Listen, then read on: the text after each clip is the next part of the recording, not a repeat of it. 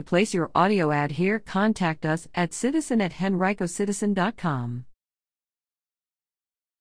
Henrico School Board approves new HS laptop, MS network contracts. High school students and staff members will carry lighter, more powerful laptops with them when school begins in the fall, thanks to a new four year lease agreement approved Thursday by the Henrico School Board. The $20.1 million contract with Virginia Beach based Electronic Systems Incorporated will provide the Dell 5420 Latitude laptop to all high school students and employees.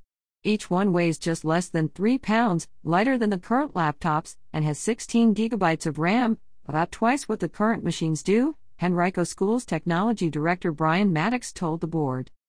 Each also has the i5 10th generation processor, the latest one available.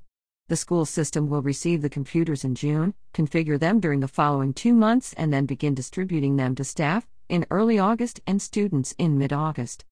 HCPS will make four annual payments of just more than $5 million as part of the agreement. In a separate contract with DeSys Incorporated, the board authorized $4.8 million for the refresh of its middle school computer network. The contract will fund Cisco networking hardware replacement and installation and configuration services for Henrico's 12 middle schools and 14 other school facilities.